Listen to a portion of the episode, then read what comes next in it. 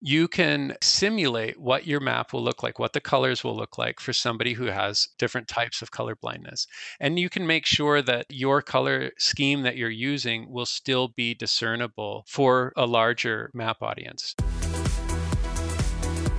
This podcast is brought to you by the team at Esri Australia. To get your hands on more short, sharp, and immediately usable resources, head to the Esri Australia website and search for Goldmine. Welcome to GIS Directions. I'm Wayne Lee Archer. And I'm Tatanika. And today we're talking all things ArcGIS Pro 3.0. Ready, steady, pro. Ready, steady, pro. Let's go. Okay, to help us, we've got the man, the myth, the legend, the infamous Esri community commentator and ArcGIS Pro product manager, Kory Kramer, is joining us today. Welcome, Corey. hey, thank you. I'm really happy to be on the show. Thanks for having me. Really excited to talk about ArcGIS Pro 3.0. That's a lot of O's in there. a lot of O's. a lot of O's, yeah. But I'm, I'm hoping that this is going to be jam packed with a lot of W's, so a lot of wins for our community. Um, oh. yeah, I'm excited. Okay, so we all know that ArcGIS Pro has established itself as the desktop mapping standard. It's got great tools, great features and functions and capabilities.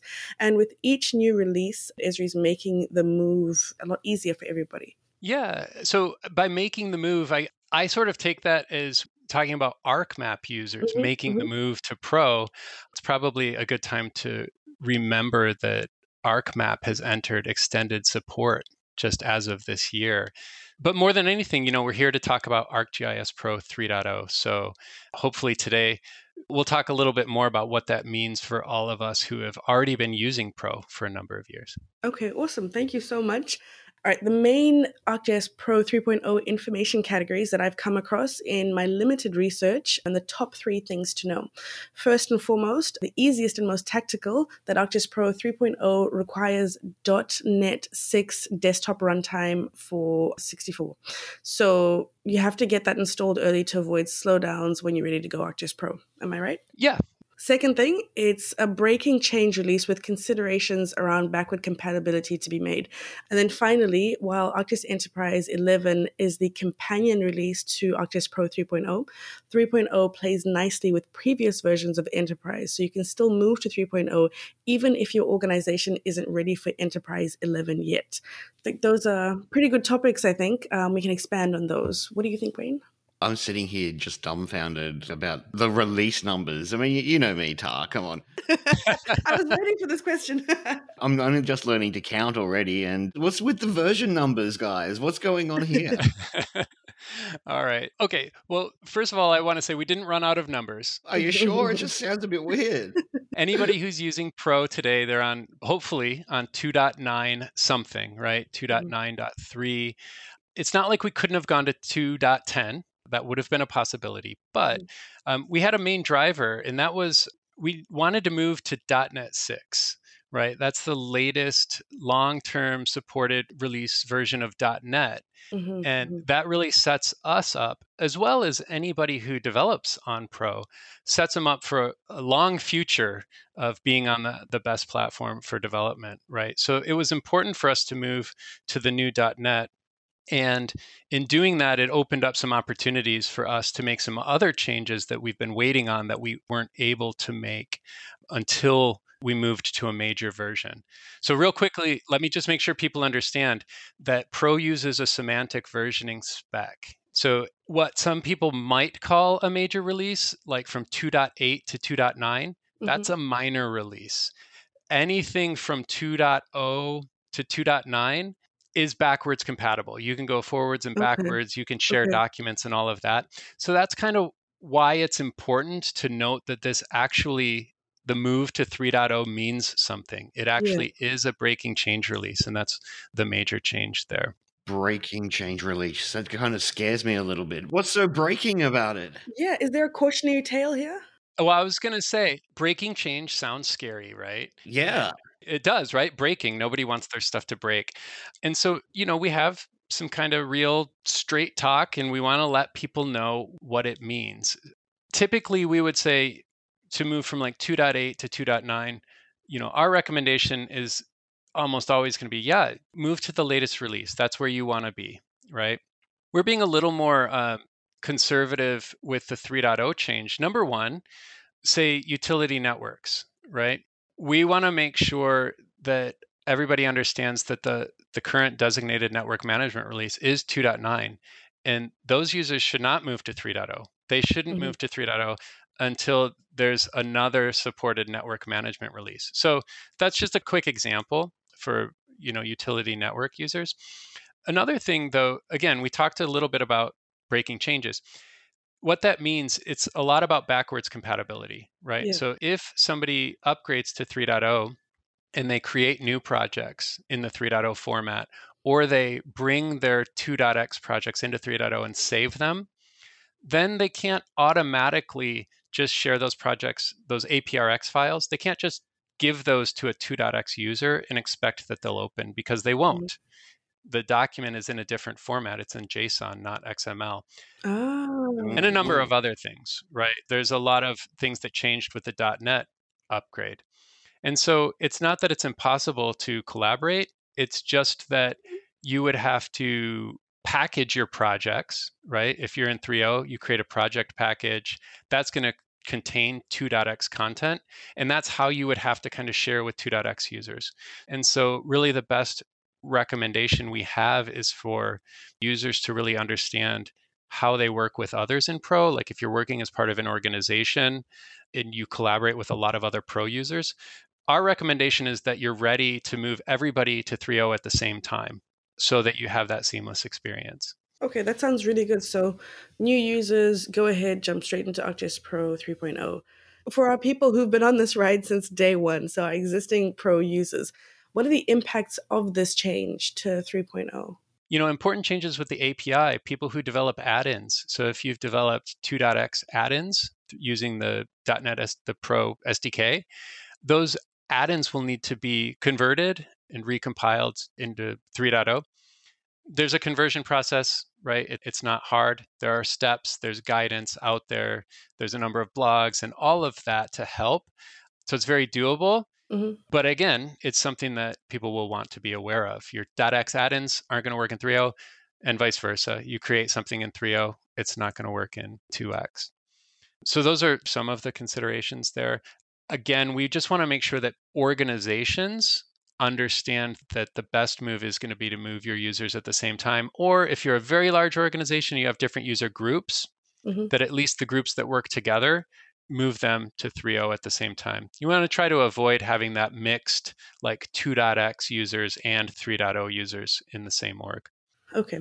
Final question geoprocessing. Are there massive changes from 2 to 3? Yeah. So there are some changes to consider moving from Pro 2.x to 3.0.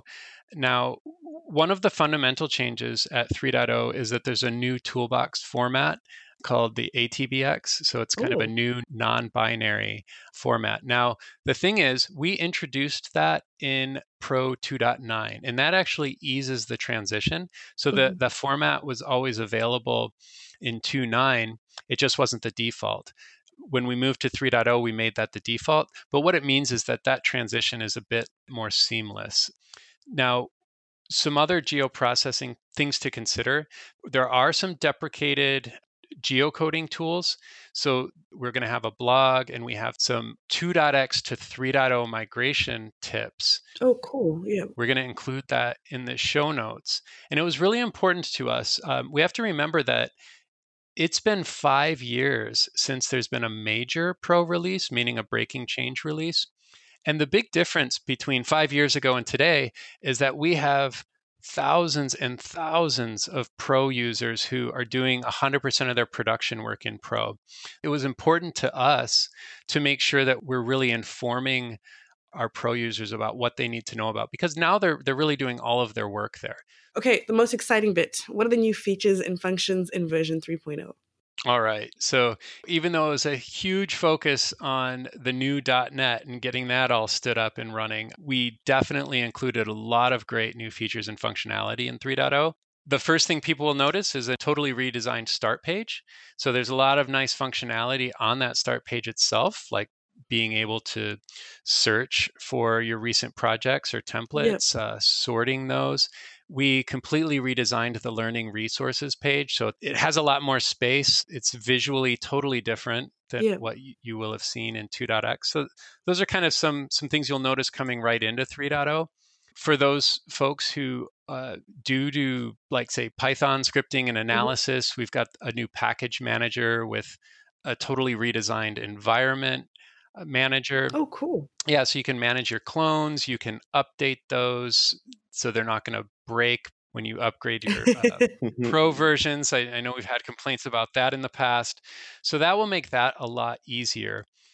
One of the things that I just, I absolutely know people will really like is in geoprocessing tools if you have a definition query set on a layer or a time filter, range filter, or a selection, or any of those things together, mm-hmm. when you run your geoprocessing tool, when you set it up, it's going to tell you how many records it's going to process. So gone are the days of wow. running a tool and thinking, oops, why did it only do this thing on five records? And, and then you go and you have to figure out what happened.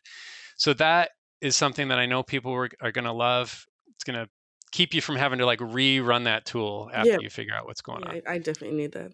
Can I mention a few other things that we're excited yes, yes, about? Yes, yes, yes, yes, absolutely. so users will be able to add maps to reports. I know it sounds like an obvious one, but you haven't been able to include maps in reports before. That's a good one. You can save a web scene without changing the item ID. So this is okay. something that we've had for web maps for uh, few releases, I think. Yep. And so now we can do the same with web scenes. You can bring a web scene in, make changes, and then just save it, and and you're good to go. Oh, that's awesome! And this was a big request from users wanting to create a spatial join mm-hmm. without mm-hmm. creating a new feature class. And so you can do that now, oh. kind of in a temporary way, just like yeah. you would with a table join. Yeah, and then when you're done, you can just remove the join and you haven't created a new a new feature class.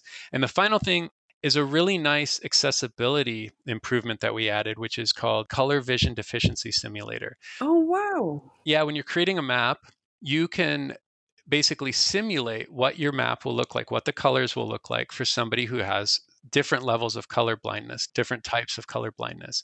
And you can make sure that that your color scheme that you're using will still be discernible for a larger map audience. So that's something we're, we're really happy about. I love that. I've worked in the, the web accessibility side of things in, in the past. So uh, there you go, Tar. I'm sold. I'm going Pro 3.0. Yep, done. I'm on board people are going to be excited about that one.